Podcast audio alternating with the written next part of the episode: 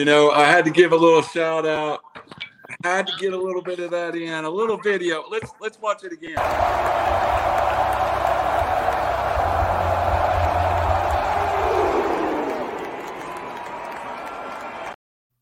Beautiful Neyland Stadium, the home of the Tennessee Volunteers. This is Reckless Speculation, and we've got somebody new for you to entertain. Hmm. Welcome, welcome, welcome. Normally you see Raj and Shane with us. Both are traveling, one with their family. Uh, kind of, one of them is kind of trapped outside the uh, the Hurricane Ian, Ian uh, travel scope, so he can't be here, and the other one's leaving first in the morning. So let me make welcome, setting in for him tonight. Just what Robbie said we needed. One more Michigander. but he's here on the night. We're going to talk about Mel Tucker. Oh, JP, yeah. welcome to Reckless Speculation, my friend. Thanks for having me, guys. I didn't know I was going to be on until about a half hour ago, but we'll make it happen.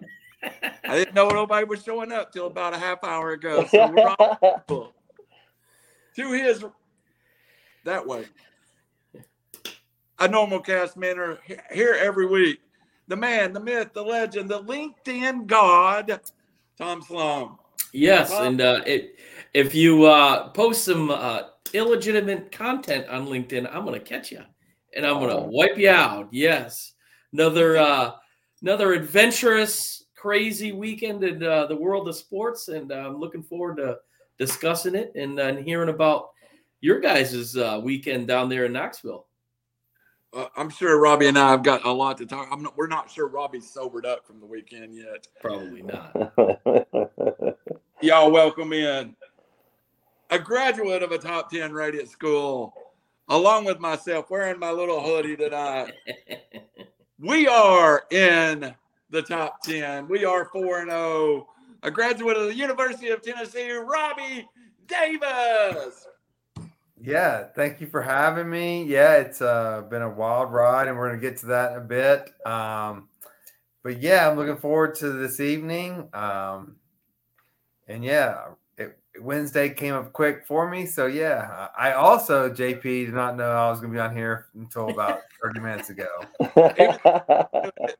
Every Wednesday for the last two years. yeah. Uh, so, as you can see, everybody, and in the comments that are coming in, we are not a well oiled machine, but we will try to put some entertainment out tonight. Oh, yeah. First, I want to start with uh, obviously what happened in Knoxville. I think it, it's not just because Robbie and I are both Tennessee fans, but it did have a national impact on on on uh, the polls and even could the bowl championship series. And I'll get to that in a minute. Uh, Robbie, we'll start with you. What was I, I want to discuss first? I've been going to see to Tennessee games since 1990. I by far won't say this was the loudest game I've been in. I think Oklahoma, when they come in with Baker Mayfield, comes to mind. Uh, upsetting Florida in '98, another game. The crowd was very loud. It was intense, but you almost felt like they was a paranoid. Like, hey, we know we're supposed to win this football game. We're loud, but we're kind of waiting for something bad to happen. Also, did you get that sense at any point? Um, so let me yeah, so the o, OU game and the Ole Miss game were both night games compared to this day game. While it was a 3:30 game, it still was a little earlier. So the the liquids weren't flowing quite as much as they were in those two games. Um, I thought there was a level of confidence and cockiness. Um, Yeah. throughout the first three quarters. And then you got to the fourth quarter and you got that onside kick. And then there was a, you felt it. The whole stadium was like, oh my God, no, this can't happen. Like they are not going to come in here and win this last moment. Um, what I was impressed with, um, well, one, checkerboard atmosphere was awesome. Game day was awesome. Um, and this Or- is from a UT fan that expects our fan base to be a little spoiled with our huge facilities. Like, I mean, we are spoiled. The SEC, like, like, yeah, it's bigger, better. Like, but game day was huge, packed to the to the T. Um, and then the stands up 17. And I know you want to say, of course, they're going to stay and beat Florida to the end, but they all did stay. The fans stayed, the upper, upper deck stayed. I, I sit in the upper deck, no one left. It was a great atmosphere. Thank God no one tried to rush the field because we're better than that. Um, it was just a great. Yeah, you should be better than that, Randall. I Um, be, but I'm not, Robbie. it was the highest rated television show this over the highest college football show of the weekend. Um, just a great, great atmosphere for the Vols. Great showing. Uh, the recruits loved it. Um, overall, just ten out of ten for the Vols for this weekend. that it was a huge. I, I thank God for once we bring in uh, like 20 official visitors and we win the football game. So many times Yeah. we've done lost the football game. So uh, Tom, outside of and, and Rogers has talked about it, and I agree with him. Outside of our little area here, um, Aaron Judge, by the way, just hit number 61, guys. Yep.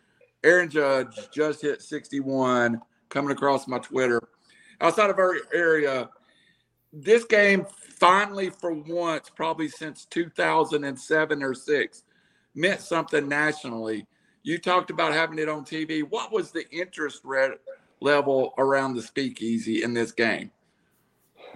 Well, as you guys knew, we had a we had a uh, a bit of a soiree at the Speakeasy, and it was No. it was one of the uh, highlighted games. Um, I think, well, we had a Notre Dame fan in the house, and we had a Ohio State fan in the house. Um, You need new friends.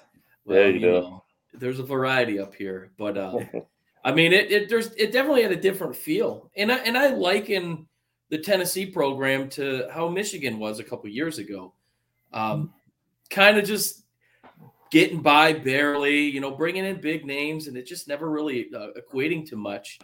But now they have an opportunity, just like Michigan did last year. They had an opportunity to to make good with uh, their big time recruits and a good coach. Um, so that's how I think Tennessee's program is perceived here. They they have all the pieces to make a run. They have a good coach. So it I mean, let's face it, college football is better off when Michigan is succeeding and when Tennessee is in the top 10. So um, for a college football standpoint, it's it was a good thing. I mean, I think Knoxville showed up.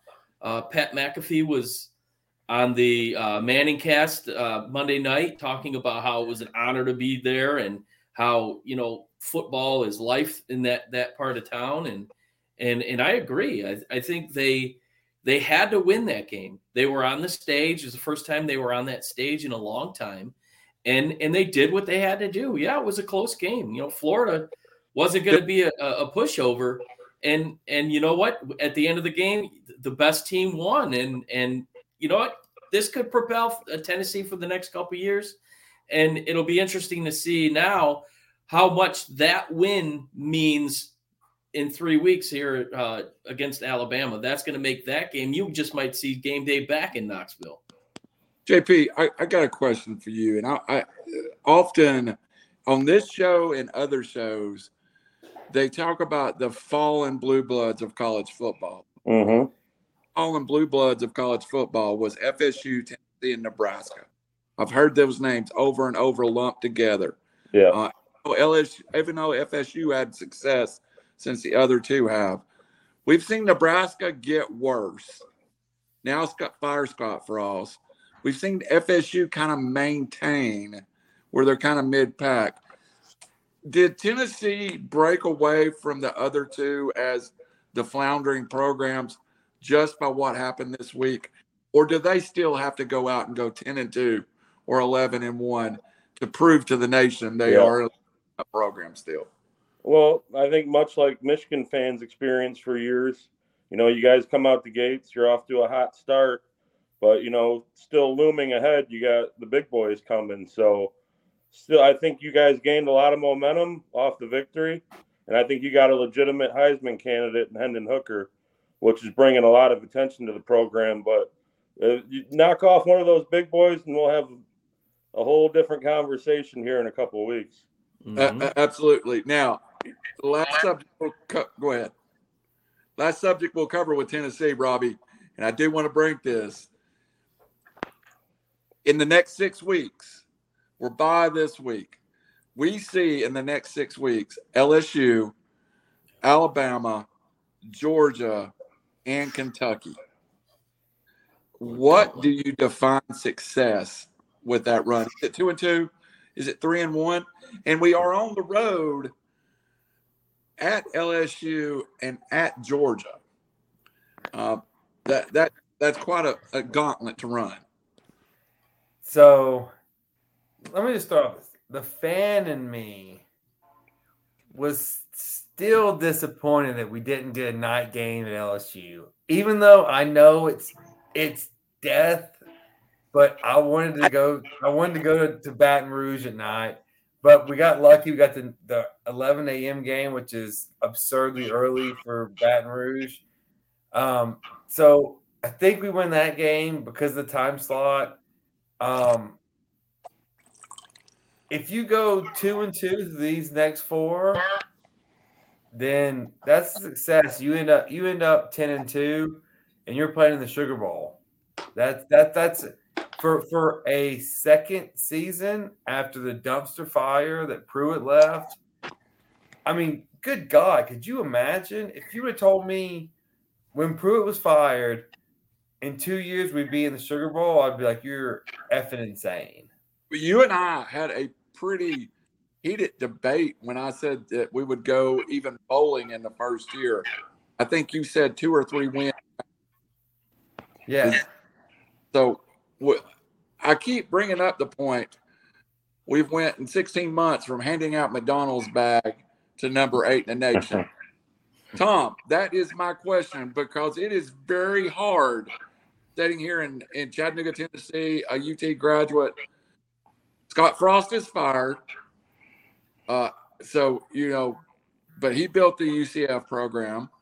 Josh Heupel, uh, fired at Oklahoma famously as OC. Utah State recruits and grooms Jordan Love.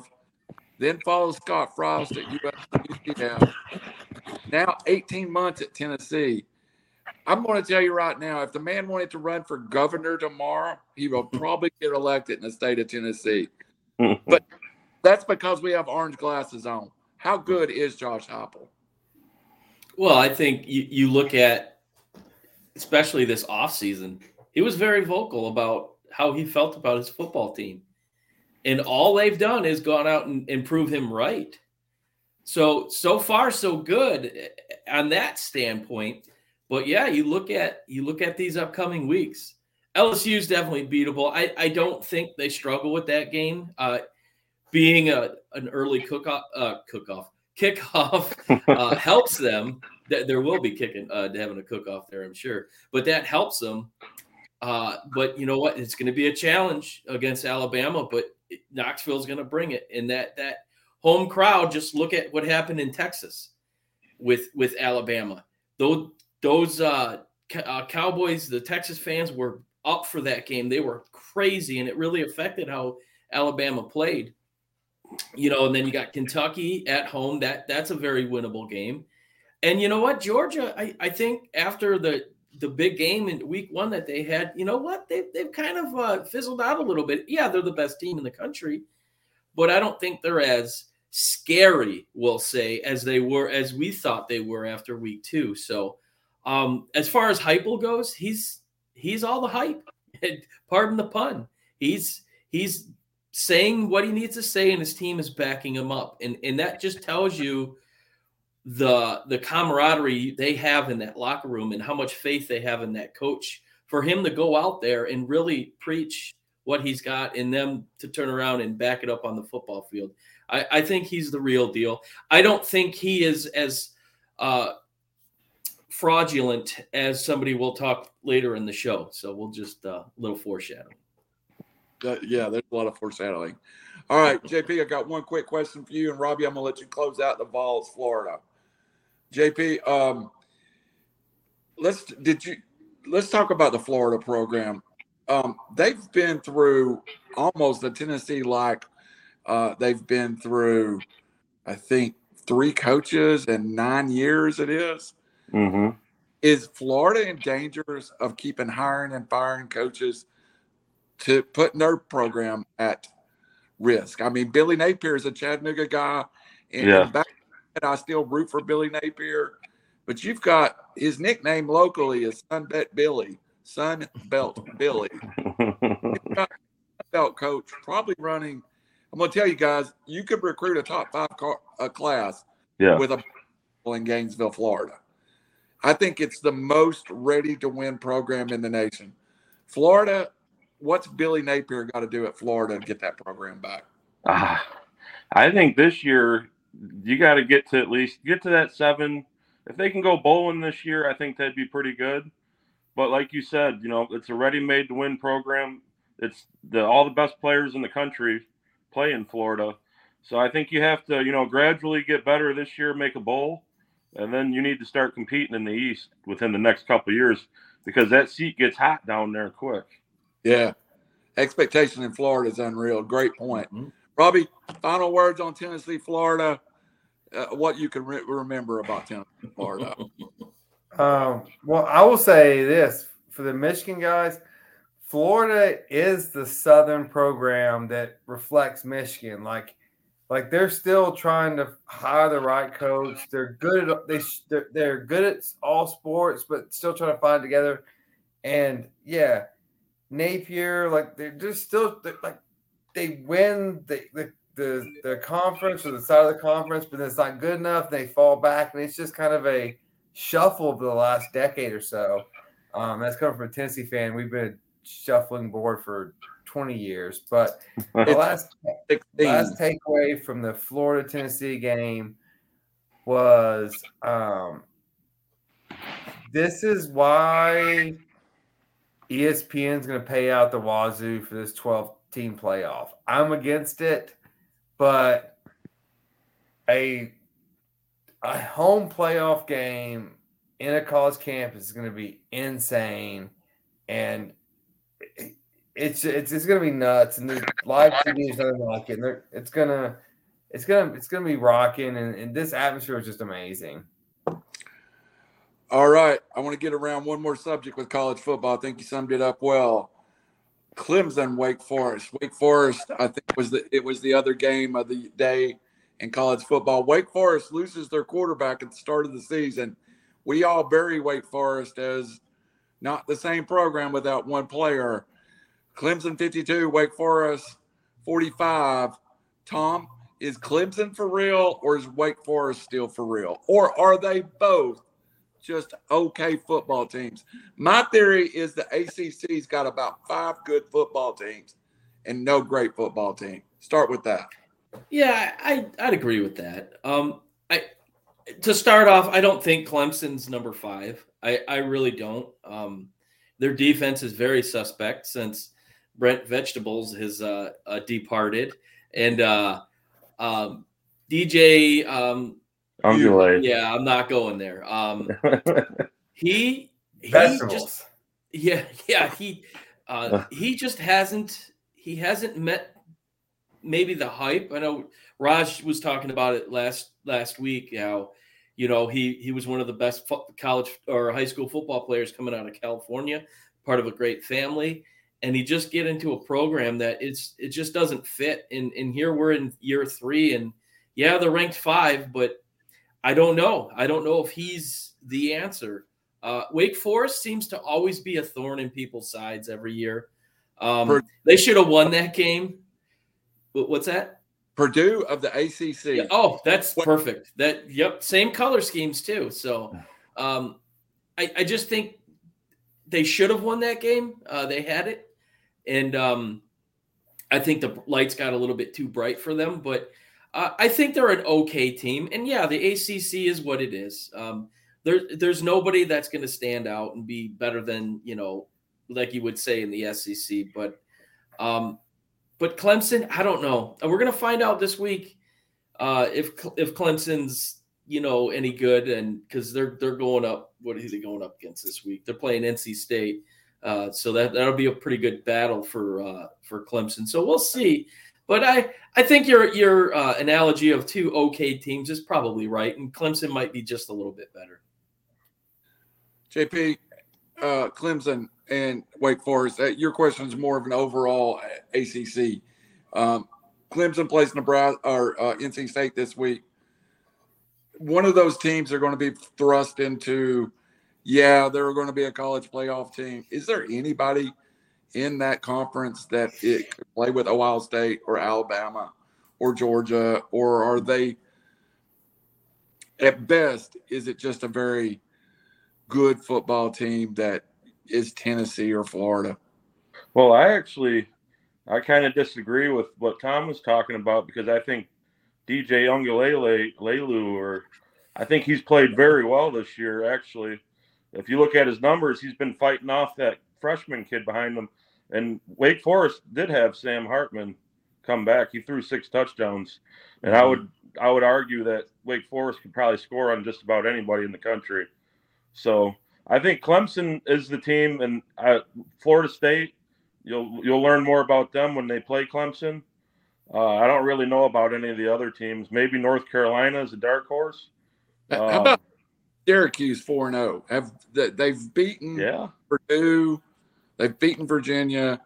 Uh, it's they're just quietly four and zero. Oh. Nobody's talked about them at one, even brought them into the top twenty five. Yeah, well, I don't think they've played. I mean, you got to I don't know, man. Uh, I haven't really got to watch Syracuse much this year. I'm not gonna lie, um, but we'll see. I mean, they the, they stole a win. They stole a win from Purdue a yeah. couple weeks back. They they caught a couple lucky breaks real late, and uh, they got that win. Was this uh, first week back? Say that again. What was this Hartman's first week? First week no, back? No, Hartman came. I think he actually came back last game. He's okay. only missed one game. And I mean, six touchdowns against Clemson is pretty good, mm-hmm. if you ask me. Oh yeah. But uh, yeah, I don't know. I just I don't think that there's any definite team in the ACC or any conference for that matter that you can say later on down the line will be a college football playoff contender.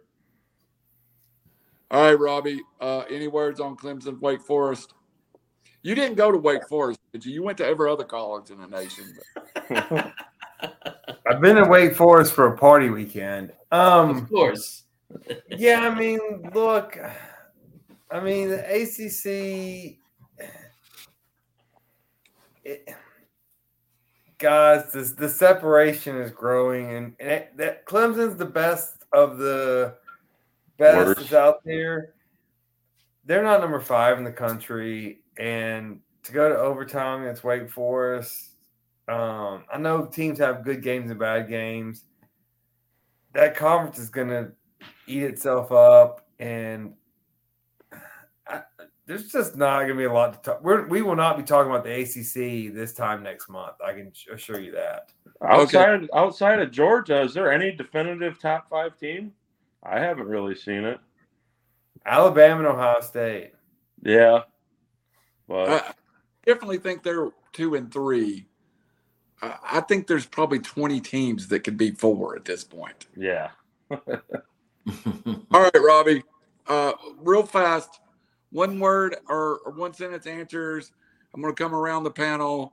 I've got two future Tennessee opponents for you. I kind of want an instant reaction. Uh, Georgia 39, Kent State 22 any noise to Kent State hanging 22 on Georgia?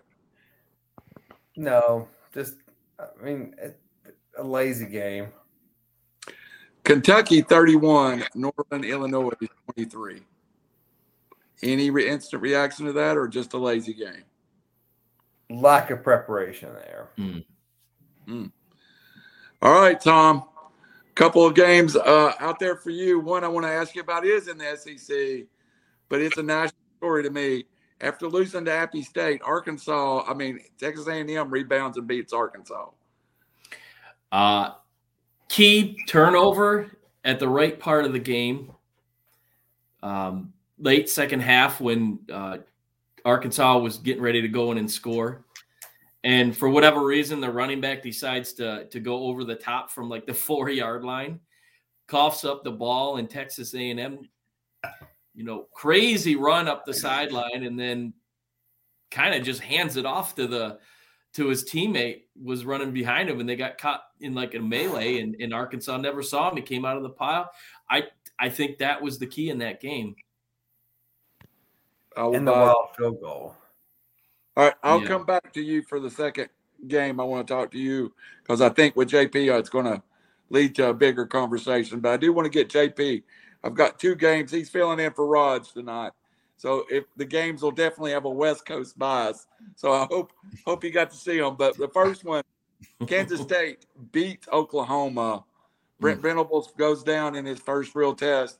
Adrian Martinez, the uh, Nebraska transfer, lights them up. Instant reaction from you is what? I just I think that with Adrian Martinez and Deuce Vaughn in the backfield, I think that Kansas State had has a legit offense and I, I'm not surprised, quite honestly. I don't think Venables packed his defense from Clemson yet, but you got to give him some time to do that. Yep. Okay, I, I, and I agree with you. I really like Adrian Martinez. Was a commit to Tennessee at one point. Yeah. The other one, of course, is Raj being a USC graduate, but mm-hmm. here's a team in the top six struggles with Oklahoma or uh, Oregon State, mm-hmm. who was undefeated coming into the game. And in my head, we saw the two best Pac 10 or Pac 12 teams played. Yeah. USC hangs on and just 17 14 over Oregon State. Well, I think it was good that, you know, they got the run game going with Travis Dye. I think Caleb Williams struggled a little bit, but I don't think it's ever easy to go on the road and win at Corvallis. And I think mm. their defense answered some questions and made some big top big stops down the stretch. Uh, Oregon State was scoring a lot of points coming into that game, so I think that was a really positive for uh, Lincoln Riley there in the first year. All right, guys, we're going to expand these next two a little bit, get them all around the panel, even though I originally just list this one to Tom, but I do think we need to maybe expand on it. Michigan 34, a much improved Maryland team 27. I think Mike Locksley is going to get it done at Maryland. It's taking him some time. Tom, instant reaction. Raw quarterback. Um, is he the right fit? Absolutely. Uh, it's gonna take it's gonna take a little bit. JJ's got uh, as many tools as anybody in the country. He just needs to bring it together. Um, I was a little little uh, disturbed by the lack of pass rush from Michigan, um, which really opened up a lot of opportunities for Tungila Viola to, to get down the field and also uh, make plays with his legs. But ultimately, um, the better team did win. Um, uh, they're going to need, uh, you know, JJ to really uh, make some plays this week. Iowa doesn't score much, but they've got a solid defense, so it'll be another good test for them this week. But um, uh, no need to panic. Uh, this is a, a, an example of playing cupcakes, and then you had your first true competition, so they were a little little bit slow, but they'll be okay. I I, I am impressed though at where this Maryland program was a few years ago and where is it at now. So uh, I do think yeah. it's not there proven. JP, their, their secondary, their secondary is is is one of the better secondaries in the country, and and and they they held Michigan in check for probably two and a half, three quarters of that game we're going to talk about that a little more. I want to talk about Maryland. I got one little tidbit. JP, I'd like to get your instant reaction on Michigan, Maryland. And Robbie, if you have anything to add at the end, go ahead and throw it in. I think a lot of people here are downplaying the caliber of coach that Locksley really is and how well he's recruited in that DC Maryland area where there's tons of talent. You know what I mean? So Michigan recruits there. I thought that uh, coming out of it, I thought it was their first test. Uh, I think we ran the ball real well. Uh, our quarterback is going to be good. Obviously, he's got to, you know, hmm. build that callus up a little bit. Uh, the defense is concerning. Um, we got to find a pass rush from some somewhere. Uh, but you know, it's something to build off of playing real competition. So I walked away from it pretty encouraged. It wasn't as close as the score indicated as Maryland scored a late touchdown there, but not too bad. Blake Corum, top two, three running backs in the country. Yeah. Absolutely. Uh, Robbie, Mike Locksley's 18 and 50 as a head coach. But Alabama, since 2019 on the offensive side, I think everyone gives Lane Kiffin credit for the improvement in Alabama's offense. But I also think Mike Locksley put some twist on that offense. And I don't know in 2020, of course, in 2021, they had a Heisman winner. It took some guts for Maryland to hire this guy with such a bad head coaching resume and such a stellar assistant coach resume. Did it not? And what's your what's your overall feel of the Maryland program?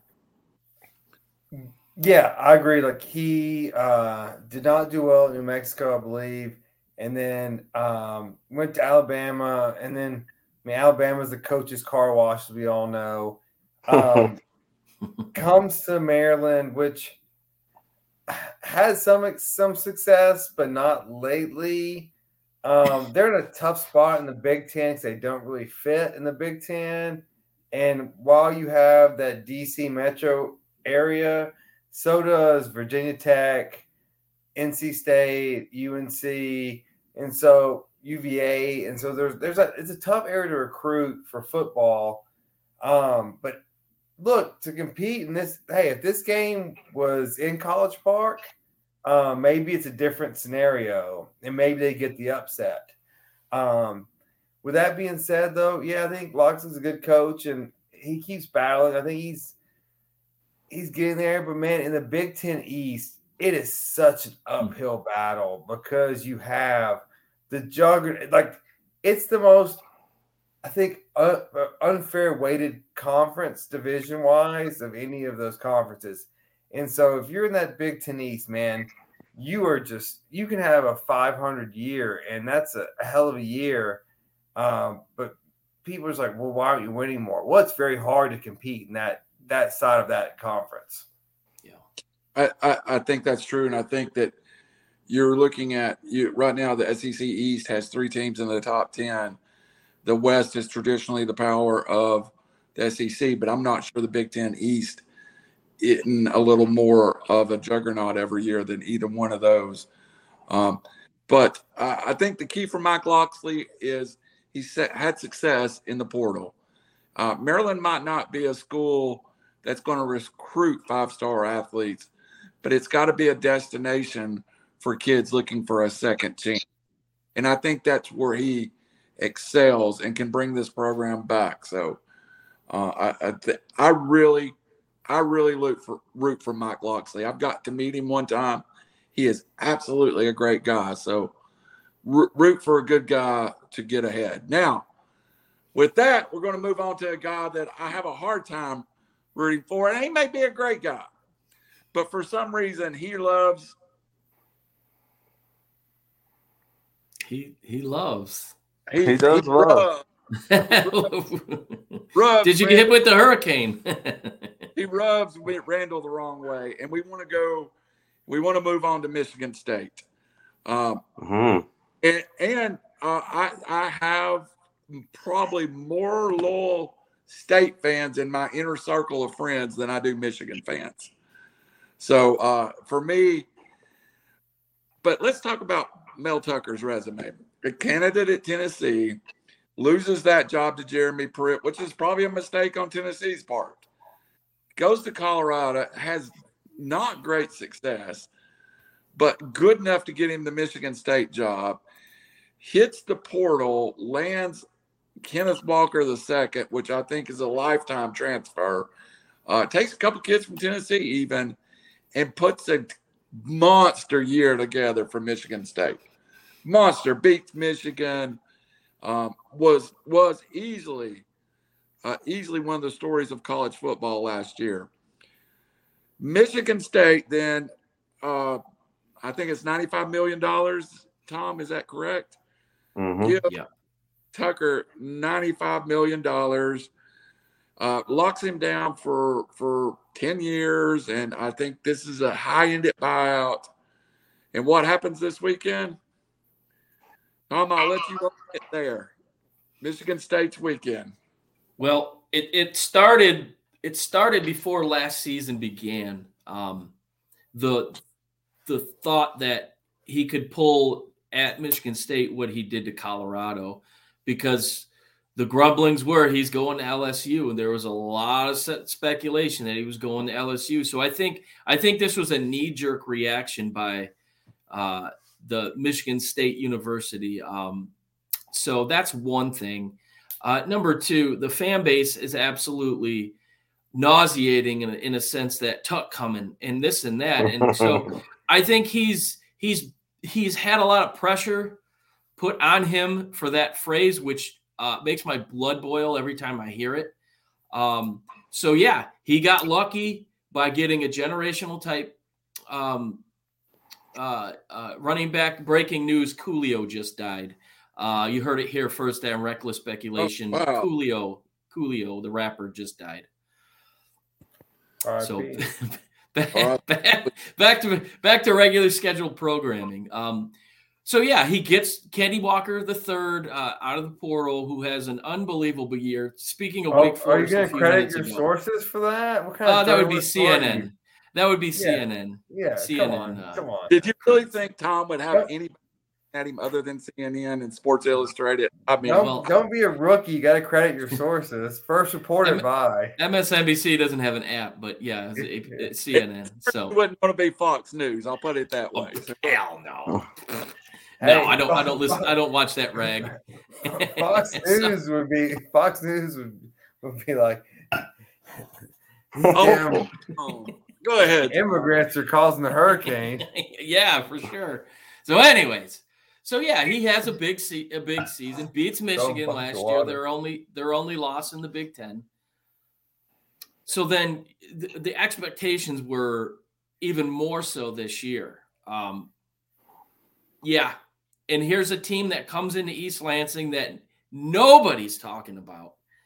Uh, PJ Fleck is rowing the boat to an absolute uh, curb stomping of the Fighting Tucks in East Lansing. That game was an absolute blowout from the beginning. I don't think half of that team let got out of Seattle. I think they they got stuck in the uh, homeless compounds of Seattle uh, and never made it on the plane home. Um, is this bad coaching? I don't know. Uh, is Payton Thorne uh, the most overrated uh, quarterback since Jeff Smoker in the in the Big Ten? I don't know. Uh, they have probably the worst secondary in the Big Ten. So has he been successful in the portal that portal this time? I don't. It doesn't look like it. His recruiting, yeah, he recruited well on paper, but it's just it, it's not coming together and and that that loss out there in Washington uh, really took a lot out of that team and and and 34 to 7 at home against the the the fighting uh, boat rowers it, it's not a good look for Tuck coming. It looks like Tuck would be going if if he, he has any more games like that. Uh, PJ Fleck, another one that makes Randall can't stand him list. But JP, uh, uh, 10 years, 95 million. I just verified. You're in the area. What's the local media in the local sport talk say about Mel Tucker right now? I think it's it's complete hypocrisy here now. The guy is one of the highest paid coaches in the country. He's in year three, mind you, but the local media here is giving 2020 a pass. Now, if this was Jim Harbaugh, then you know what I mean. He'd be on the Finebaum show and everything else. so I think he's getting a pass up here, but he doesn't deserve it for what he's making. Yeah, they they um we have a, a local radio program here. We won't mention because it's terrible. Um, that's all they talk about is Mel Tucker. It, they're the they're the afternoon drive guys, and they yeah. both are uh, Michigan State grads, and all they do is talk about Mel Tucker, and it and it's just it, and and if you mention anything about Michigan, that it's just they come back with oh well you know this and that, but it's yeah like JP said it's it's a big hypocrisy around here, and um, although uh, uh, Michigan State the fans I, I think they're very fair weathered in a sense when when they're winning they're there and when they're yeah. not they seem to disappear so uh, fully expected. All right, Robbie Davis, you're a numbers guy, you're a TV, you're a media guy. I'm gonna read you something. Top five paid coaches in America. Dabo, and this is based on annual average volume. Dabo Swinney, 10.5 million. Nick Saban, 10.35 million. Kirby Smart, 10.25 million. All have a national championship. Lincoln Riley, 10 million, does not have a national championship. Young coach has made the playoffs. Brian Kelly, 9.5 million, has made the playoffs at LSU. Tied for five with Brian Kelly at 9.5 million. Record 20 and 16. Mel Tucker. What is your reaction when you hear that number? Well, my gut reaction is Tucker came from Saban's tree, so I assume Jimmy Sexton's his agent. Is that correct? I, I, I actually think you are correct. I'm I was going to bring that up next. Yeah, so nobody runs circles around athletic directors more than Jimmy Sexton. So he just literally he will just I think he gets coaches fired just to get his other coaches a raise. Yeah.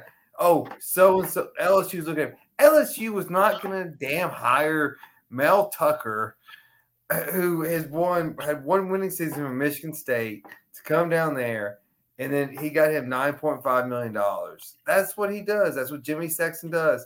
Um, do I think he's a terrible coach? No. Is he worth nine point five million dollars a year? No. He just lost to Washington, Minnesota. He's got a toss up at Maryland, then Ohio State a loss, Wisconsin a loss, at Michigan a loss, then at Illinois is going to be a oh my gosh, you better win or else what They won't make it, a bowl is game. it Big Ten money buyout decision? Um, so you went from the uh, huge contract to you better get your stuff together.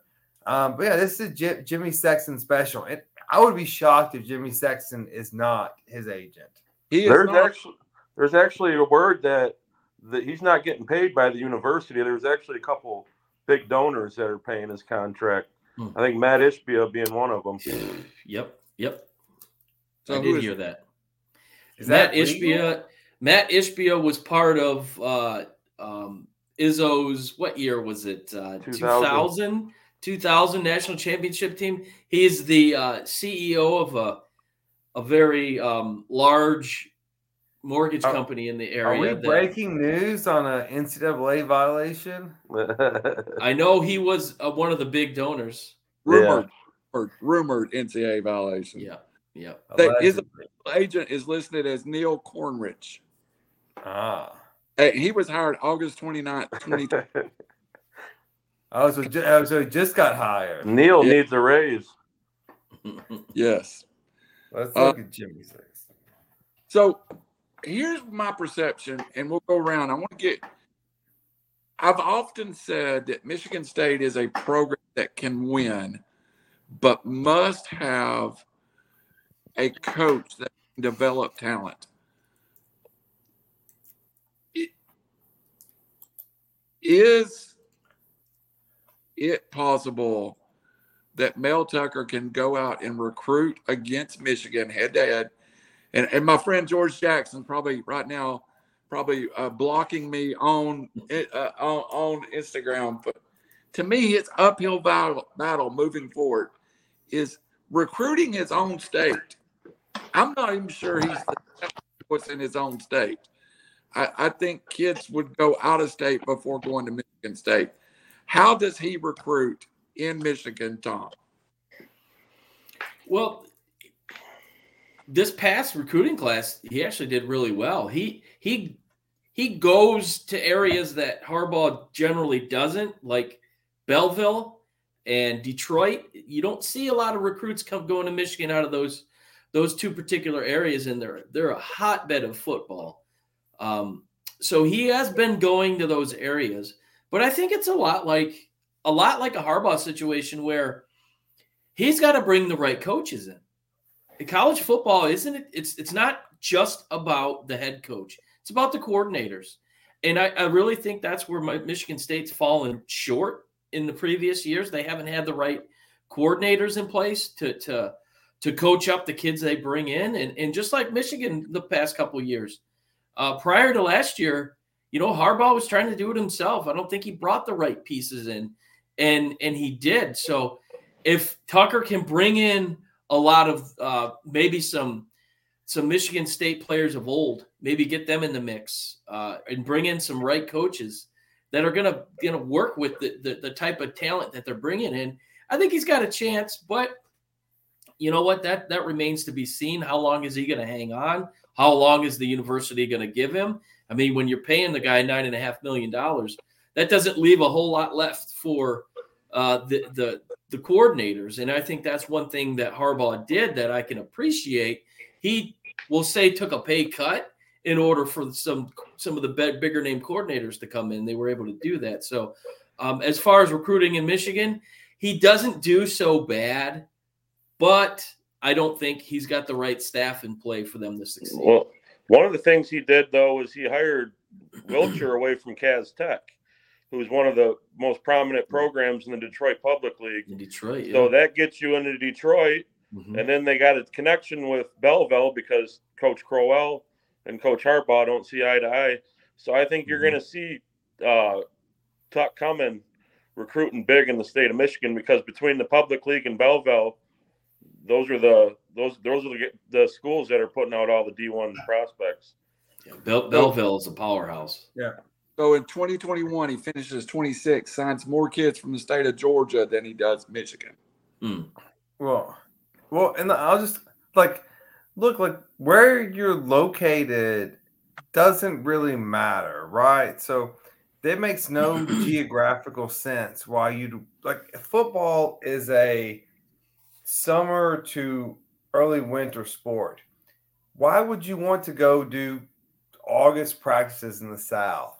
That's miserable, right? Right. But, but people go in there and do it because it's when you're a high school athlete, you look, I want, if I'm going to play in college, I want to go to the pros. So it's who can get you to the pros. And that's the standard. That's all you look Mhm. at.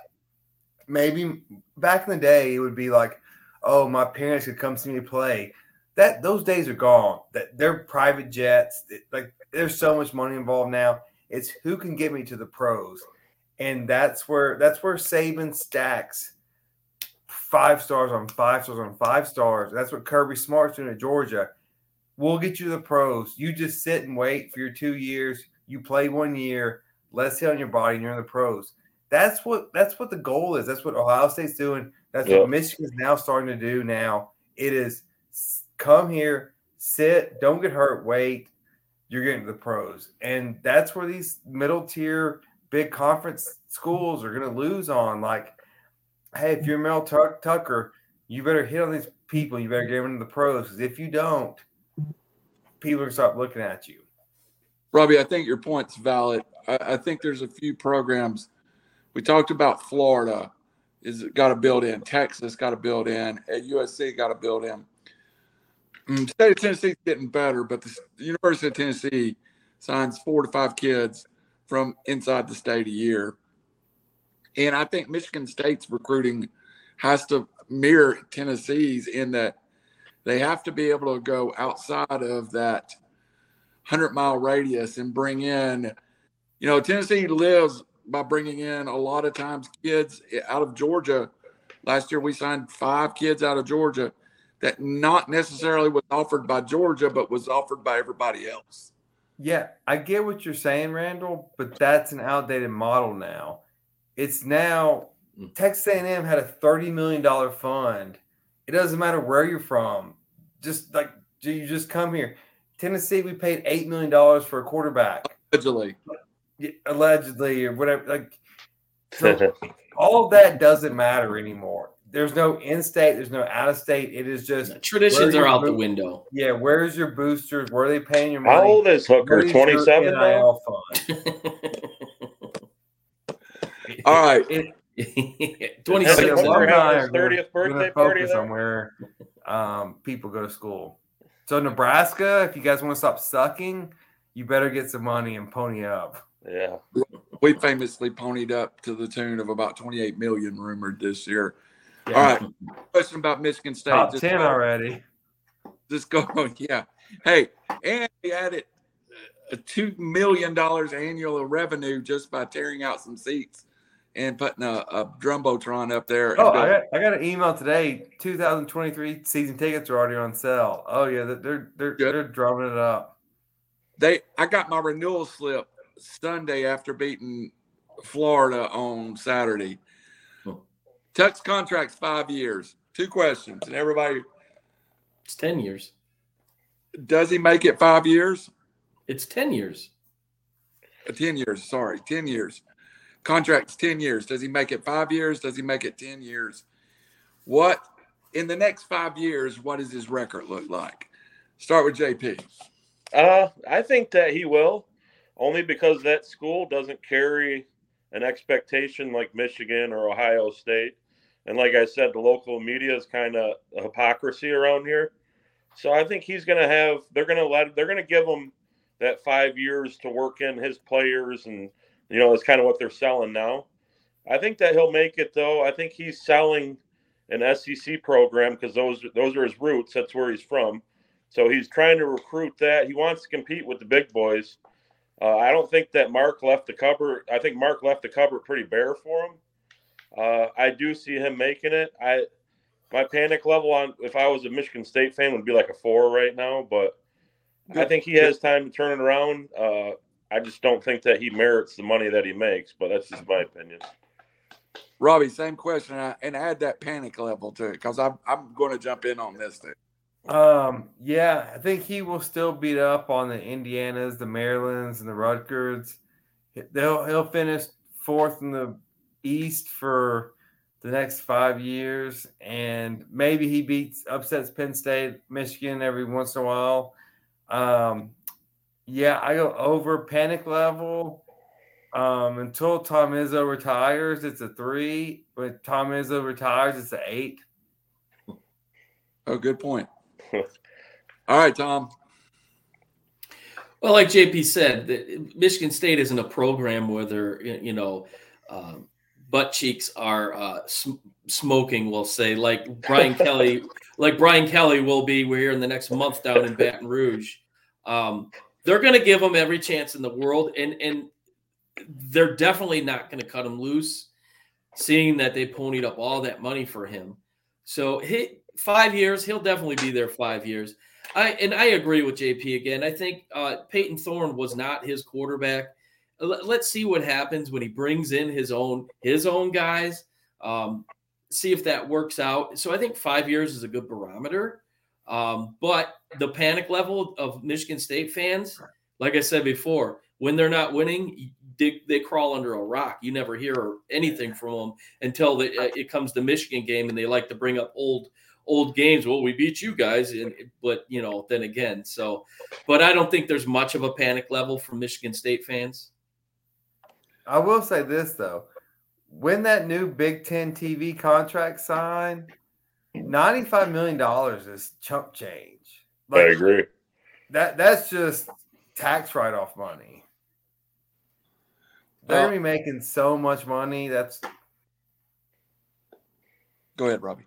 Oh, I was gonna say. I mean, if you want that, now you're talking LSU Auburn territory. Just hire a guy, pay him hundred million dollars, fire him the next year, just, just rinse and Well, repeat. LSU's going to do that with Brian Kelly. He's an absolute. Auburn's doing it again. Auburn's gonna do it too. Like, Yeah. Yeah. Well, let me Auburn's ask, going to do it again. yeah, I'm a I'm whatever the model is. Uh, I'm still a believer in that if you can't get players, you're going to die.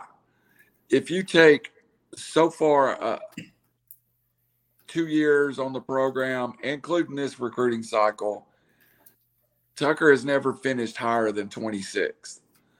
I don't. There's programs that can live at 26 and can win. I'm not sure that him and his staff is one of those programs that consistently develops can consistently develop talent. I think y'all are right in that he has he has a long window. You can't fire him, not at 95 million. I think though we'll see this play out as uh, sub 500. He's 20 and 16 now. He will be sub 500 by the time he's fired, whenever that comes. So five years, six years, seven years, eight years, whatever it is. He, he's he's a career six and six coach in my head. But for my boy George Jackson, I hope I'm wrong. All right, guys. It's a great college football segment. I loved it. I loved it. We got we covered a crap load of territory in just a little time. So let's move on to the NFL. We want to stick around and try to get we, we're going to have to get in a little of this Braves Mets talk at the end of it. But let's move on to the NFL. And I want to start with the NFL. Robbie famously says has one of them every week. Every week, somebody wins a football game. And you go, how did that happen? Well, this week, the team that I picked to go to the AFC Championship game that was 0 1 and 1 uh, somehow pulls the victory off of the Kansas City Chiefs. We know there's parity in the NFL, but did the Colts figure something out or did the Chiefs lay a egg, Robbie Davis? I think a little bit of both. Um, the Chiefs have not been all that great this year. Um, look, everyone was curious if they'd missed Tyreek Hill or not. The answer is overwhelmingly yes. And Yeah. you cannot overstate what it means to have a person on the sideline that at least two people have to account for. And then you open up with Travis Kelce. Like, like it, it's a whole game changer. So now the field is shrunk. And yeah, so uh am I overreacting? No, but the the Chiefs are not the team they were last year. And this may be a huge blunder that they did not re-sign Tyreek Hill. Whatever they had to do to get him back, um, because they look way different and the Dolphins look a lot different. And that's a game changer when you if you can two on one at any position, and with the Chiefs they had with Kelce two two on one, that's four on two defense versus offense. That no wonder Mahomes looked so great in his early years. That's mismatch heaven, and with Andy Reid calling plays. So what? To make a lo- uh, long answer short. Um, it was an upset just because of the spread, but when you look back and think of it, no, the Chiefs just aren't what we were. And we, I think we fall trapped this every NFL year. Oh, this team's better than they were last year. There's so much turnover, and uh, no, each year is a different year, and each week's a different week. And so, I got busted, and I'm sure everyone else did too. Yep. JP, you, you had a resounding yes on that Tyreek Hill comment, and I'm with you on that. Expand on that a little bit for our audience. I think that uh, I think the Chiefs figured out quickly that Mecole Hardman isn't Tyreek Hill. Yeah, So what a lot of teams did last year when they had Tyreek Hill is they played that too high safety look, and you know you, you force Mahomes to be a game manager.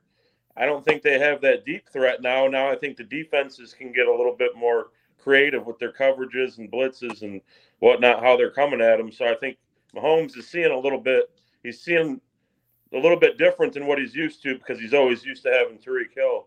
And I think the frustration showed on the sideline when him and Bieniemy were going at it. yeah. I agree. Tom, close us out on the Colts Chiefs. Well, when when you're a quarterback that has the the elusivity, if that's a word, uh, in the pocket, such as Mahomes, uh, so there's no ever a play that's that's dead. You have a quarter or a, a receiver in Tyreek Hill that he finds holes. He he's a zone breaker. You take that out of the mix. There's your safe security blanket. Who's his go-to now? Everyone knows it's going to be Travis Kelce. Uh, who do they bring in to to to replace Tyreek Hill? They bring in uh, Scantling from the Packers, who never really uh, amounted to a whole lot, besides their number three receiver, and Juju uh, TikTok uh, uh, Smith Schuster, um, who let's face it, he's he's he's at best a three. So you take that out of the mix, I think their offense becomes fairly predictable. It seems to me like Bieniemy is trying to keep Mahomes in the pocket a lot more than he, he's uh, wanting to, which is something to look down the field. There's there's a little bit of uh, uh, a mistrust between your coordinator who calls the plays and, and the quarterback. So you're ha- you're half a billion dollar quarterback. So it'll be interesting to see how that plays out. Um, but I I really think uh, they put a lot of their eggs in Tyreek Hill's basket, and they're seeing the effects of him not being on the field. Uh, and on the flip side, you know, Miami, although he didn't do a whole lot this week, but the week prior, if not for Tyreek being on the hill on the field, they don't come back in Baltimore. So, yeah. um, bottom line is, I think I think the Colts are a good football team. They're a good home football team, um, and you knew they weren't going to stay down for long. Uh, they have a huge game this week against your your, your Tennessee Titans, so uh, we'll see how that goes. But I think Kansas City uh, a little bit predictable. Uh, maybe the ship is starting to to sail a little bit, but um, let's look back to the past couple years. The Chiefs kind of started off slow, mid-season, eh, and by the end of the year, they were right in the mix. I don't know if that's going to happen this year because of the talent that they have. So we'll see. All right, guys, I want to give a quick update. Braves are in extra innings, tied 2 2 with the, the Nationals. And the Mets and Marlins are tied 4 4 in the bottom of the ninth. So baseball's best pennant race is going to go down to the end. We'll talk about it in a little bit. How about the Tigers? Five wins in a row. Tigers. Hey, yeah. they, they knocked they knocked the White Sox out of the playoffs. So hey, hey, good job. Let's skip to a team that really might be in the playoffs. Tom, I'll open it up with you. The Vikings and the Lions, 28 24. You're shaking your head. That that opportunities to win that football game. Well, uh, Detroit was undoubtedly the better football team on the field on Sunday. Uh, I think think they got victimized by uh, uh, the Dan Campbell maybe overcoaching. First half, he was 4 4 and fourth down conversions. Second half, he was 0 for 3. Um, and then on the last drive, they they choose it was I think it was a fourth and four. Uh, they choose not to go for the fourth down uh, and and go go for a 52 yard field goal with a kicker who no I don't think he should be in the NFL. So I think they they they had a situation where Campbell overcoached him. Um, so and unfortunately, their defense couldn't hold up. They had a ten point lead in the fourth, and in typical Lion fashion, they blow it. But um, with that being said, Jared Goff's having a really good season. I think he's only thrown up maybe one or two picks, and DeAndre Swift had a shoulder. Sorry, uh, Randall, that that that happened. I know he's your guy. Um, oh wait, no, that's that's Brandon's guy. I forgot. That's Brandon's guy. Williams. So I'm yeah, yeah, but yeah, I mean, so that gave an opportunity for Jamal um, to uh, swing his hips left and right uh, more than two times, which drew a penalty flag, unfortunately. but uh, I, I think I think the Lions are they're, they're they're right there. They're right there, and uh, Minnesota. Uh, I mean, I think the Eagles may have exposed them a little bit. Uh, I I don't think they're as good as advertised, and and I think that pendulum in the NFC North is swinging a little bit. So, uh, Kirk Cousins is Kirk Cousins. I, I don't think he's ever going to wow you, and in, in as long as these corners are are absolutely locking up Justin Jefferson, they're they're having a rough time. So uh, it could be a long season for Minnesota. Uh, the division maybe not be as easy as I thought, but it's going to be a grind. But the Lions pretty much gave that game away. They should have won. I should be going into Ford Field on Sunday against the the Seahawks, the Sea Chickens, two on one, but they're one and two. So, but they're on their way. JP, throw throw your two cents on that. Being a Lions fan too. Um, I think that a lot of the game, especially on those last two drives, they're playing not to lose instead of being aggressive and playing to win. there was a lot of those long developing run plays that were getting stuffed. You know what I mean? And you and then Amani Oruwariye six pass interference calls didn't help at all. You lose your captain, all pro safety, and Tracy Walker. I mean, the team's banged up. Swift was on Mhm. a pitch count, uh, and the team looks even more banged up this week. So it's once again, it's it's dark in Detroit as a Lions fan. All right, Robbie Davis, I want to move over, and uh, I've got JP going to comment on some Raiders things. Do you have a Lions comment you'd like to make, or can we move on to the Titans and Raiders? Oh yeah, no, I don't want to pretend like I watched that game. The only thing I have to say Okay. about that game. The only thing I have to say about the game is Kirk Cousins is a damn bum. Go ahead. No, he's a bum. Titans and Raiders. Titans pull out a big victory. Yeah, so my thoughts about this game are I don't know what to think, right? So obviously want the Titans to win. But I think the Jags better than the Titans. I'm scared the Colts better than the Titans. And so I don't want us to be eight and eight or whatever the numbers are now. Eight and Eight Nine. nine or nine. nine and seven or whatever, nine and eight, whatever they are. I like 16 better. For whatever reason, that math is easier for me. But nonetheless, Says the attorney. I don't want us to be middle of the road. Give us a good draft pick or give us a playoff championship. I, I think the Titans window has closed. Yeah, we beat the Raiders. Raiders are bums. Josh McDaniels, um, he may not want to be a head coach. He's failing again. in the Um, AFC Al- West. or uh, not Al Davis, uh, Mark Davis. Already sit down one on one with him.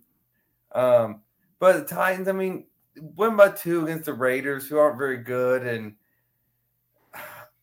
I just don't like this team, and so I don't want us to be in the middle of the pack, though. But it was entertaining, I guess.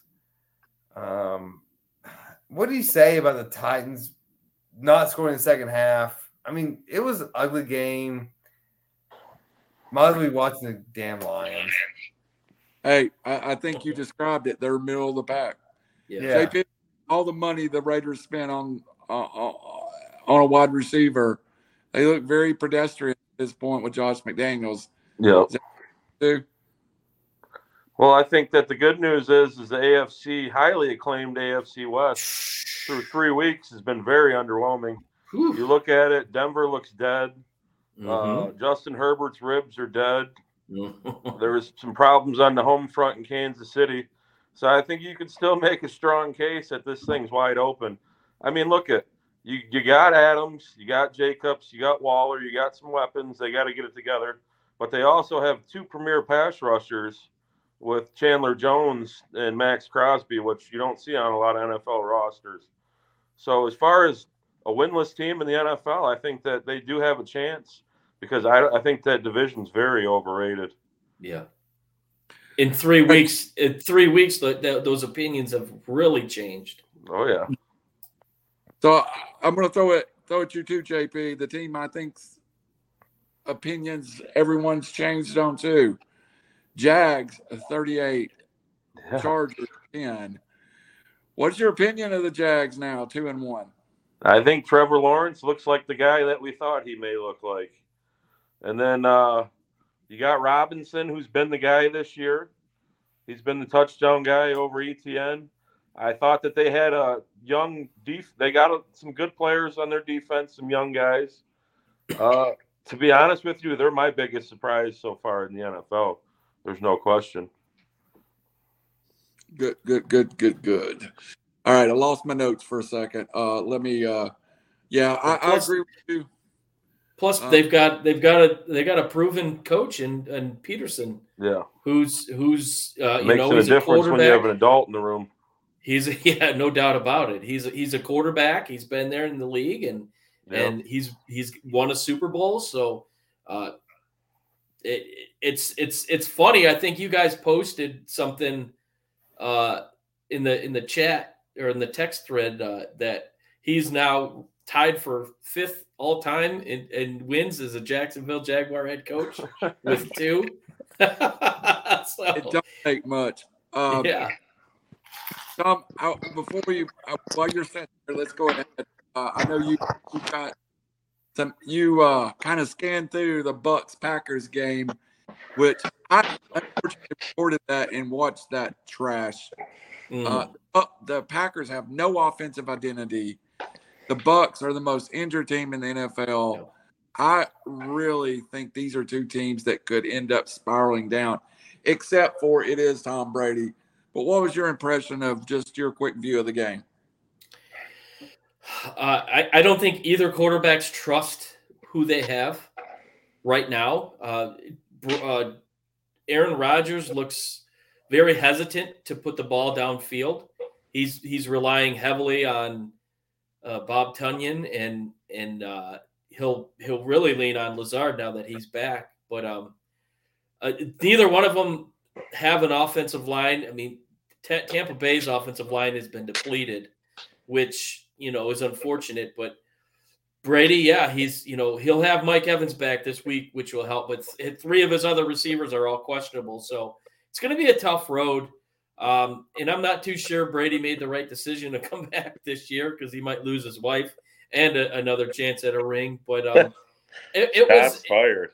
it, was a uh, it was definitely a lackluster game. Uh, lots of turnovers, and and and and here's the question that I got out of it: How much does Tom Brady miss Gronkowski? A lot, a lot, How much does he miss Chris Godwin? Even Yeah. more. Yeah, And, and and here's the thing about it. I don't know if the answer is there. We all know that Brady's the ultimate competitor, but we don't know Mike Evans, Chris Godwin. Are those guys able to, after their success, to put it together? Uh, Robbie slipped out, JP. So I'll uh, I'll go to you. The other shocker of the weekend, the parental team that we we've all talked about on this show and every show I've ever listened to, Buffalo Bills go down to the Miami Dolphins. Yeah. Are the for real. Uh, are the Bills for real? Dolphins. Is the Dolphins or is the Dolphins for real? Oh, uh, I think so. I think you look at last year, they posted a top defense, and to build off, uh, you know, Ed. So you got Tyreek Hill and you got Jaylen Waddle. I mean, that's that's quite a bit to deal with. You know what I mean? I think they've uh, bolstered their run game a little bit with Edmonds and uh, Mostert. I think they're. I think they can compete and they can challenge. Here's here's a stat I'll give you as far as that game is concerned that that tells me that Miami uh, defense is legitimate. Oh yeah. Buffalo ran 90 plays to M- Miami's 39. Uh, and, and they were able to contain uh, Josh Allen.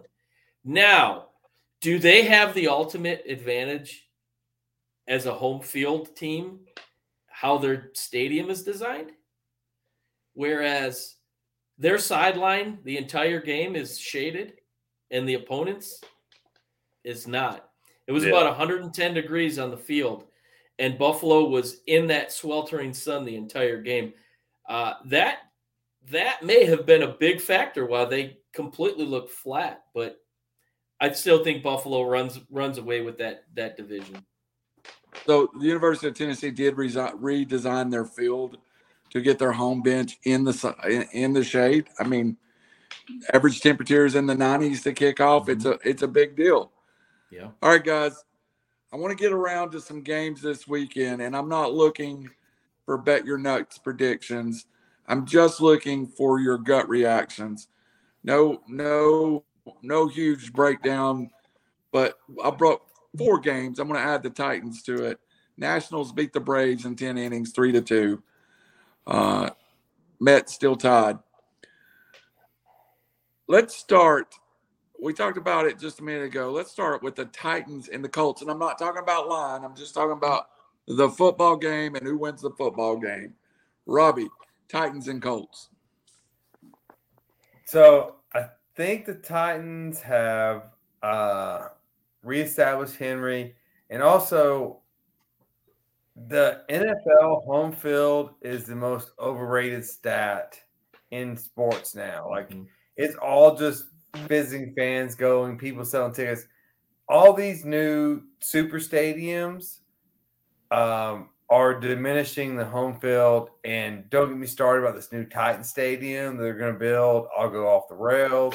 But anyways, um, I like the Titans in this one. I just think Tannehill's better than Ryan. Henry's better than Taylor at the moment. And then the Colts have a better defense, but I think it's going to be offset, so I'm going Titans. JP. Uh, I think the Coltons. I think the Coltons. The Colts found a little something with Matt Ryan last week. I think Henry's going to get rolling, just like he did last year at this point in the season. I'll go Colts. Tom. Tom, dumb. Yeah, I, I think uh, like the Colts got found a little something. I think Tennessee did too. Um, and if they can play like they did the first drive in Buffalo a couple weeks ago, um, they have a chance. I like Tennessee in this game for the fact that King Henry is um, maybe finding his legs, and when he gets rolling, um, it's hard to beat that team. So uh, I'm not I'm not sold on the Colts. They only they only scored what 19 last week, so um, it's not like their offense is rolling. So give me the Titans. Uh, I'll go with the Colts uh, just simply because I do think they found something. And um, I've, I've been the biggest Dumb, Titan dumb. here already. So no point of getting off the train right now. Uh, let's move on. Uh, we'll start with JP on this one. Jags Eagles. Uh, I, I think this is a test of the two hot, hottest teams, maybe in the NFL. Well, Doug Pederson's returned to his old team. Uh, I don't think any quarterback in the league you can argue is playing as good as Jalen Hurts right now. And they're firing on all cylinders, and they have a defense that they can bring to the party. I like the Eagles. Tom. Two weeks ago, when you asked me this question uh, about this game, or if you were to ask me the question, I would have probably laughed and said Jacksonville shouldn't even get off the plane. Uh, that tells you the state of the NFL. Two weeks, there's a lot has changed. Um, what what Jacksonville did last week was impressive. Yeah, you know Herbert's got some rib issues, but irregardless, they went in and they they put a hurting on the Chargers. So, with that being said, going into uh, Philly, uh, it's a really good team. If not, maybe the best team in the NFL. Maybe, definitely the NFC. It's going to be close, but give me the Eagles. Robbie. Jags Eagles. Yeah, so so this is a what you saw recently versus what you should know watching consistently. Um, Eagles open minus six, they're up to six five. Eagles are a much better football team. They run the ball, they pass the ball. Hurts, AJ Brown, DeVonta Smith. Eagles roll. Give me the Eagles. This is my bet you're nuts. So I will wait. I will wait till the end to give my prediction. But Randall's bet you're nuts is going to come in this game. So let's uh um uh Chiefs Bucks. Who gets right? Well, this game's going to be played at uh, in Minnesota, so Right. you can take you can take home field advantage. But as Robbie says, um, it doesn't really matter anymore. But um, I, I think the Chiefs get right here. Um, I think that playbook opens up. Um, Tampa Bay just unless they can get healthy miraculously, it's going to be tough. Um, give me the Chiefs. Robbie. Of the Chiefs and who? The Chiefs. Bucks. Oh, man, I think these are two teams falling off a cliff. Um, Brady's getting old. Yes, I'll say if no one else will. Brady's getting old for our eyes. He's getting old. He should have retired. Um, but Mahomes doesn't have weapons anymore. And Mahomes is cocky.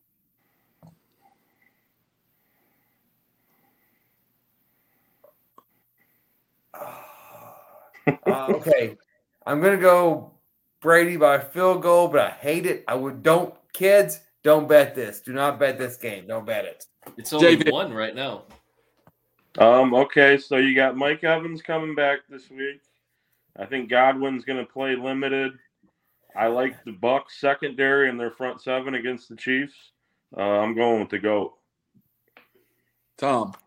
That was much Oh, more are- than I Uh, was. I give the first one. I already, I already gave my Oh, my prediction. Me, I like Leonard Fournette to have a huge day, and I, I like I like the Bucks.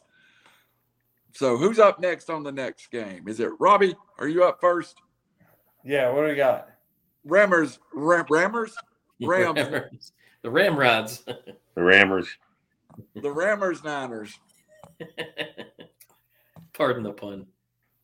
San Francisco Rammers. So, people that have been watching us for a while know my distaste for the Niners and the Jets for what they did in the draft, I think two or three years ago.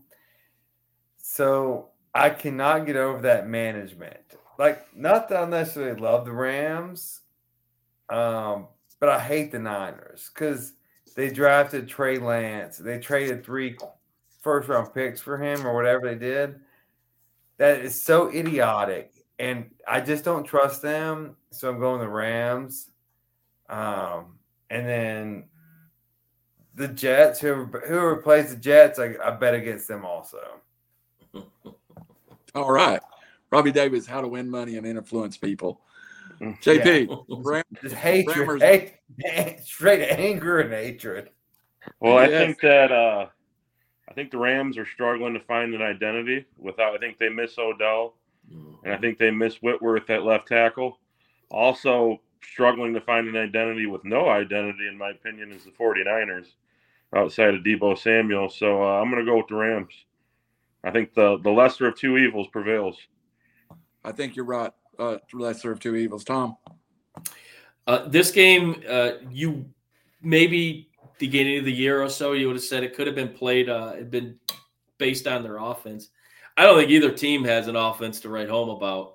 Uh, Jimmy G looked was he and he was caught on camera uh basically mouthing these are dumb plays or something to that effect. So there might be a little bit of infighting between him and kyle shanahan. Um so that being said this game's in san francisco. San francisco has a hell of a defense. Uh they tend to be the thorn on the rams side during the regular season, and they certainly was the case last year, uh, winning, winning both of those games.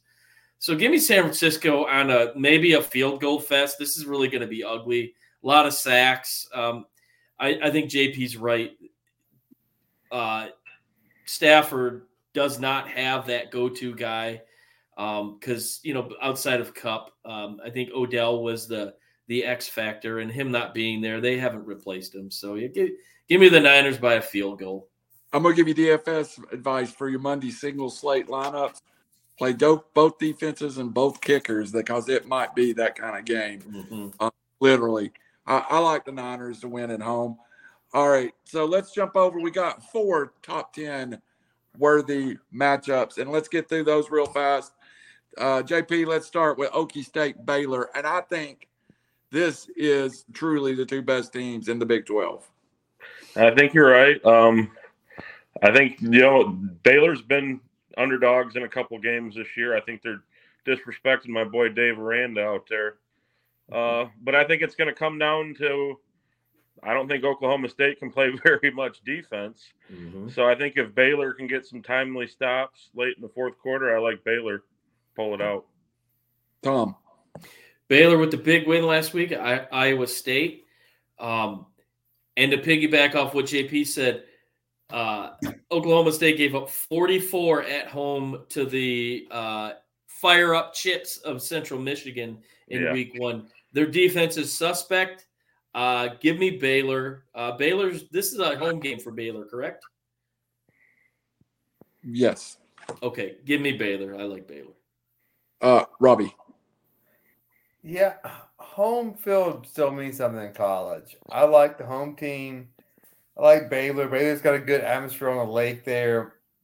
Um, even though Oklahoma State's good, I'll, I'll give me the home team. I'll take Baylor. So I literally am going to pick Baylor, and I'm going to tell you why. My boss shows up at work one day, and uh, it's a female, an older lady, and she's talking about, you know, her son, our grandson, is a punter at a college football team program. And she's brought it up about twice in the last four years. Turns out her son is Isaac Power, the punter for Baylor. And I'm like, you you should be riding this one. You should be getting free lunches off of this. Give me Baylor uh, to win it. Uh, and I'll be picking Baylor the rest of the year because I'm trying to get Isaac to appear on River City Media. All right, Robbie. In the SEC matchup, we have two top 10 matchups. So let's get them both at the same time. Kentucky, Ole Miss, Alabama, Arkansas. Did you hear what Lane Kiffin said about Ole Miss fans? Yes. Um, and, and I don't know, someone said it, and I will echo that sentiment. That this is why Lane Kiffin will walk back to Knoxville is he's Absolutely. complaining about fans being in the stands at halftime when they run out. Um, yeah, Lane Kiffin misses Knoxville. He does, hundred percent. Um, but back to your predictions: um, Ole Miss versus Kentucky. Arkansas, Kentucky. Kentucky. Um, I'll take Kentucky. Um, they're better coached. They're they have better players. And um, what's the spread? Uh, I don't have the spreads in front of me, but I can get it. It's Okay. Ole Miss It's seven. They're Ole Miss is giving seven. Ole Miss minus seven. Oh, good God. Kentucky and the points. And if any of you guys want to bet, I'll match your wager. All right, JP. Uh, how about Alabama, Arkansas, uh, Robbie? Oh, Alabama. All right, JP. Kentucky, Um, Alabama, Arkansas. I'm gonna go with uh, I think Will Levis. It's, it's just so the game's at Ole Miss, correct? Yes. I think Levis and the boys are gonna go on the road, and I think they're gonna get the upset. And I can't stand Lane Kiffin, so I'd love to see it. And then uh, I really like KJ Jefferson, and I really like Sam Pittman. I want to have me an ice cold beer too, but uh, I like Alabama. Be Yeah. careful. Randall's a Lane Kiffin lover. I love Lane Kiffin. Go ahead. I have a. I still have? Never mind. Tom, what do you have? Uh, you you can't discount what Kentucky was able to do going down to the swamp in winning. I, I think Will Levis right now, he's a first round pick in this uh, next year's draft. Kentucky's got a better overall team. Uh, I don't trust Lane Kiffin uh, in big games. Uh, give me uh, UK all day. Uh, and with Alabama, Arkansas, I can see this game being close. It's in Arkansas. Those Suvies are going to be really uh, snorting and snorting uh, in the first half. Um, Arkansas, coming off a bad loss last week, uh, are going to be ready to play, and they're going to come out hot. First half's going to be close. Second half, not going to be close. Uh, give me Alabama. All right, one more game of somewhat, uh, well, not somewhat, it, national perspective. Uh, ACC, maybe game of the year, North Carolina State, Clemson. Tom, break that down to start. So NC State's in the top ten for the first time in how many years? Uh, I heard a stat the other day, which is pretty incredible. They've Devin Leary is a, he's a proven quarterback. I think um, this is going to be a tough task. This game is in Clemson, though, correct? If I'm not mistaken. Yes, it is. Is- So I, I I think that's a tough tough pill to swallow for for a team that's you know just now uh, starting to get their groove. Um, Clemson's got the offense, so I, I I can see this being a good game. I I think because this game is down there in Death Valley, I think Clemson pulls it out. Uh, it wouldn't shock me if if NC State covers because right now it's uh, Clemson minus six and a half. So it, it, I think it might be a little bit closer than that. But give me give me uh Clemson. Let me throw my pick in because I didn't put it the last uh, the last games. Lane, the Fighting Lane Kiffins get the win, but Kentucky covers. Alabama rolls Arkansas, and Clemson rolls North Carolina State. Robbie, Not so fast, my friend. Uh, Not so fast. North Carolina State is always a thorn in the side of Clemson, and this year they may have a team to compete with them. I'm betting North Carolina State money line. I think they Ooh. beat Clemson at Clemson because Clemson fans have gotten cocky. They're used to just winning. They're just going to show up out emotion. NC State wins. Hey, if you want to give away your money, I'll send you my cash app after the show. Oh, absolutely. How much do you want to bet? there's gambling and reckless speculation. You all have to partake in this outside of that reckless speculation. That's a that's a rule we made. When I say outrageous stuff, Robbie Betts tries to bet me every single time. Obviously, you think the different on this. Hey, no, uh, I'll JP, uh, give me. I'll we'll put the odds on. I'll take NC State money line. Nah. Okay. Well, look at like to gamble. here's my pick. Right after the hour, I'll text each other phone numbers. So, NC State is overblown. Uh, they escaped a near loss against East Carolina in the first game that they should have lost. Yep. Uh, and like I said earlier, DJ Uiagalelei is playing the best football of his career. Uh, I think Bryan Bresee, the big guys on the Clemson defensive line, I think just too much for the uh, Wolfpack. I'm going Clemson. All right, and we got gambling on the side. So what? Can All right, guys, real quick, uh, uh, break the news: Braves lost. Mets are in extra innings, tied four four. Major League Baseball, and I don't want to spend long on this. They face a major decision, and I do think in playoff atmosphere baseball, home field advantage is a big deal. Right now, it appears that the Braves and Mets will be moved. The Mets win five four. Okay. Power move. Power move. Just stop the Yeah, screen. you just- we don't care. the- like, just wait a second. Mets win five four. You Show's over. slaves will be here when, we, when I get back. Hold on. Talk amongst yourselves. Oh, well, I mean, I I think you look in that division. I know I don't know how big of a baseball fan you are, Robbie, but I know it's it's going to come down to this weekend, and I think what what Randall's going to talk about is how is the hurricane going to You know- affect this this You- series? You you know my opinion on baseball. My opinion the same thing as NASCAR. Why are oh. we doing it right now? Why? Because this is playoff baseball. This is this No. is this is playoff baseball. I You can't just help but the. TV numbers matter. That mute button is a wonderful thing. All right. It does come down to you've played 160 games and you have a home field advantage for three games that get you out of playing in a divisional round and moves you a whole step up.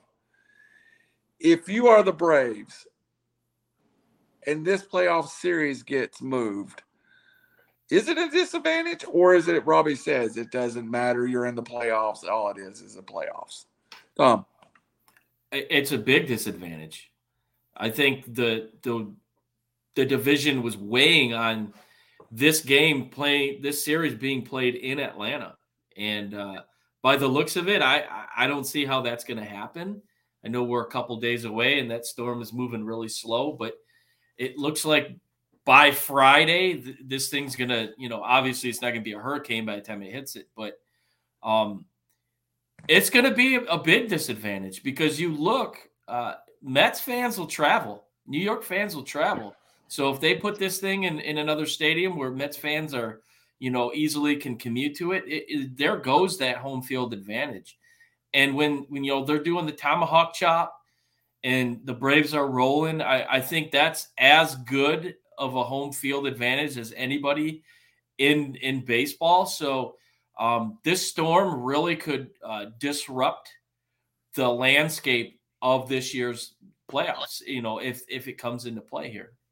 I, I'm going to say, uh, and JP, I'll get your input here too. As a Braves fan, I'm absolutely. Atlanta is the best home field in baseball. If you can avoid playing three extra games, your chances to win the World Series are increased. I'd say tenfold. Uh, you're you're now, if you play in the wild card and it goes three games, game one in the LDS, you've got your fourth pitcher going against their number one. Your whole team is out of sequence. So uh, the Mets winning tonight make, make might make it mute because now it, it, forces the Braves uh, to maybe even sweep that series in Atlanta. But JP, if this was Detroit and they were moving it to say, let's move it to St. Louis, how would you feel as a fan? Uh, I mean, we're talking about baseball. um, Don't make me put you on mute too. You're not. no, I, I think I think it's a big disadvantage, and that's uh, you know, that's that'd be unfortunate. Um, uh, so I'm assuming that the Braves are going to get moved with hurricane yeah. implications. Yeah, yeah so that's going to decide tomorrow.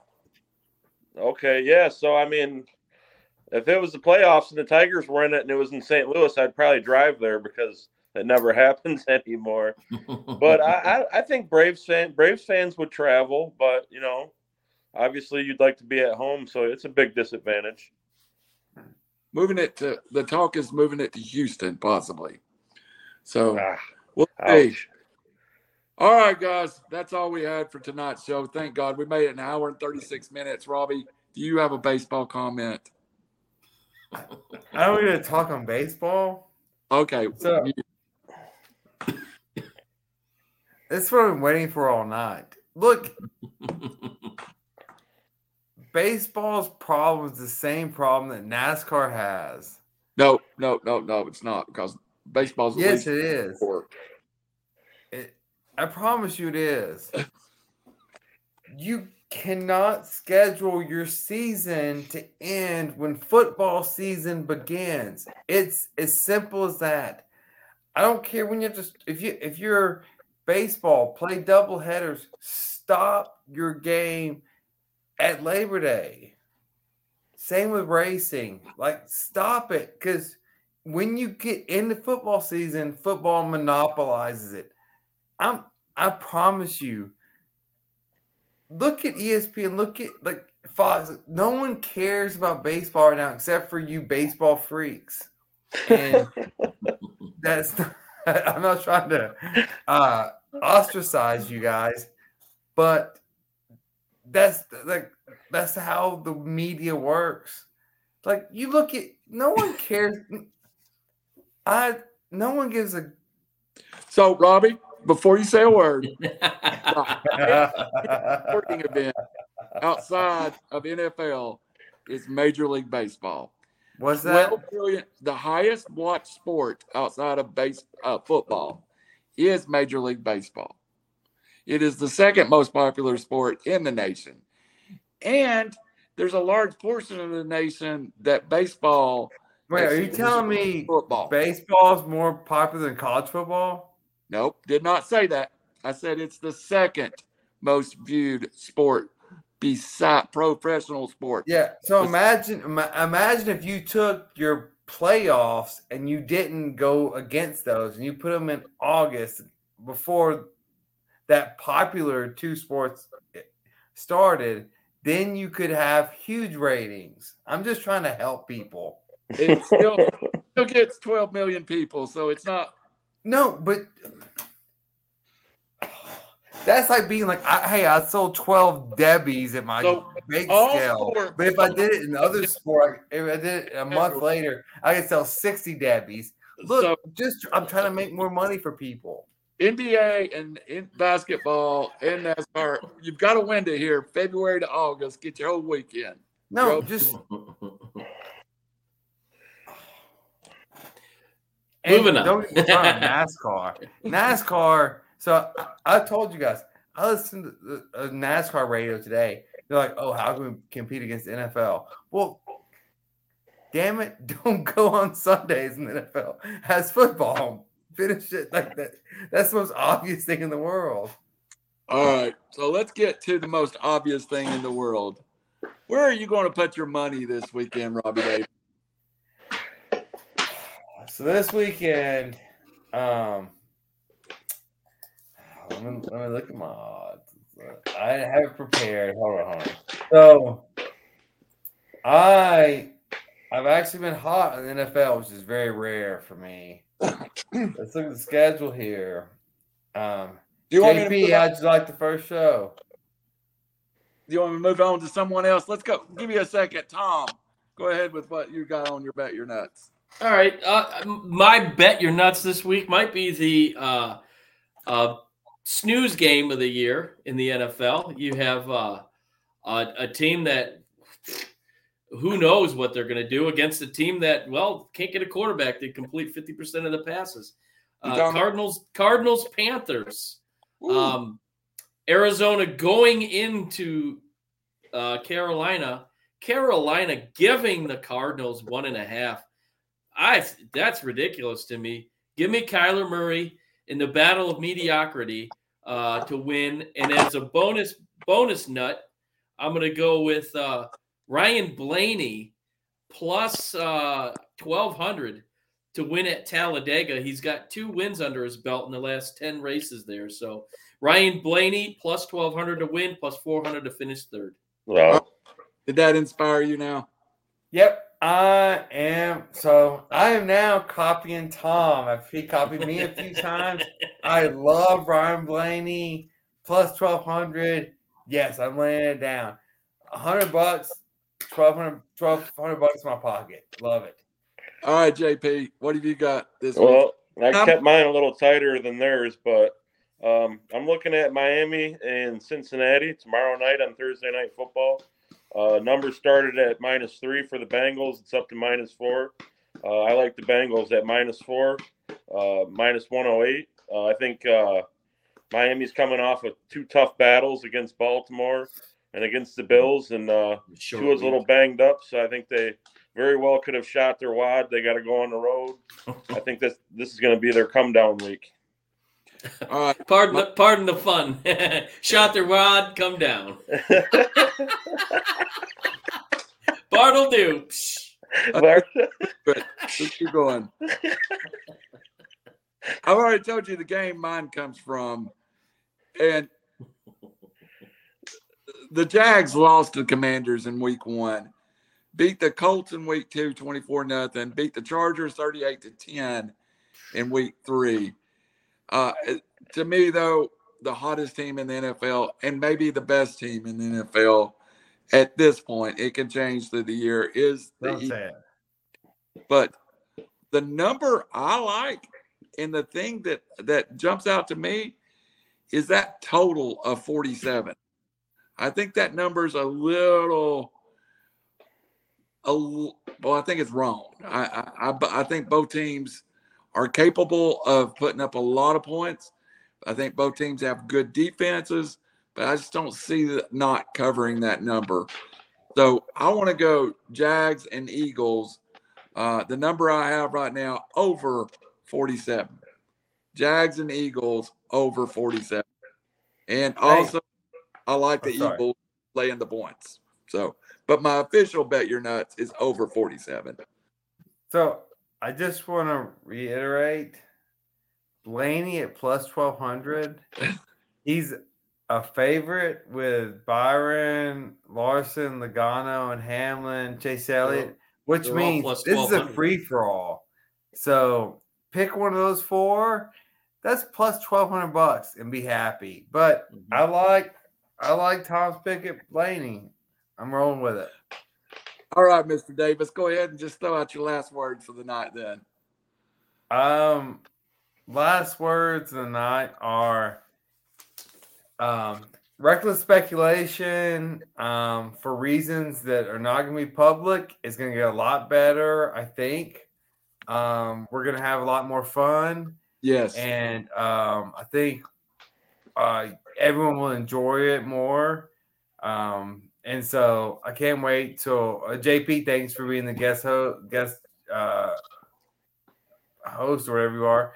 Um, and you're welcome back at any time. But I think uh, regular speculation is going to be a lot better in the upcoming months. The football season, basketball season, March Madness. Uh, looking forward to uh, what we grow to now. We can cut ourselves loose a little bit. Um, JP, final words for the night. And by the way, y'all, I will tell you, JP's a, in the future of River City Media. In some way, there's going to be a show developed around it. I've I've talked about I want a separate Big Ten show, a separate ACC or SEC show. So as we go, uh, I'm sure JP is going to be a permanent part of River City Media. This was our first time to work in, but JP, you're very knowledgeable, and thank you very much for jumping in. Yep.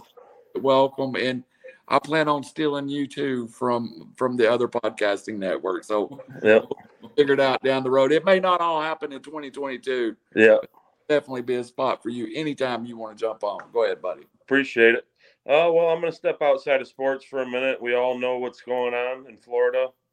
Um, I have a lot of family down there in that Port Charlotte, Punta Gorda area that are kind of hunkered down right now. They're holding on to their cell phones for the last little bit of power until what they got left. So if everybody can just, you know, whatever you believe in or whatever, say something. Throw it up. You know what I mean? And uh, try to keep them in your thoughts. Uh, we'll figure out more here tomorrow and as time goes on, but uh, definitely keeping them in our thoughts and uh, willing everything will be okay. Yeah. Absolutely. Well.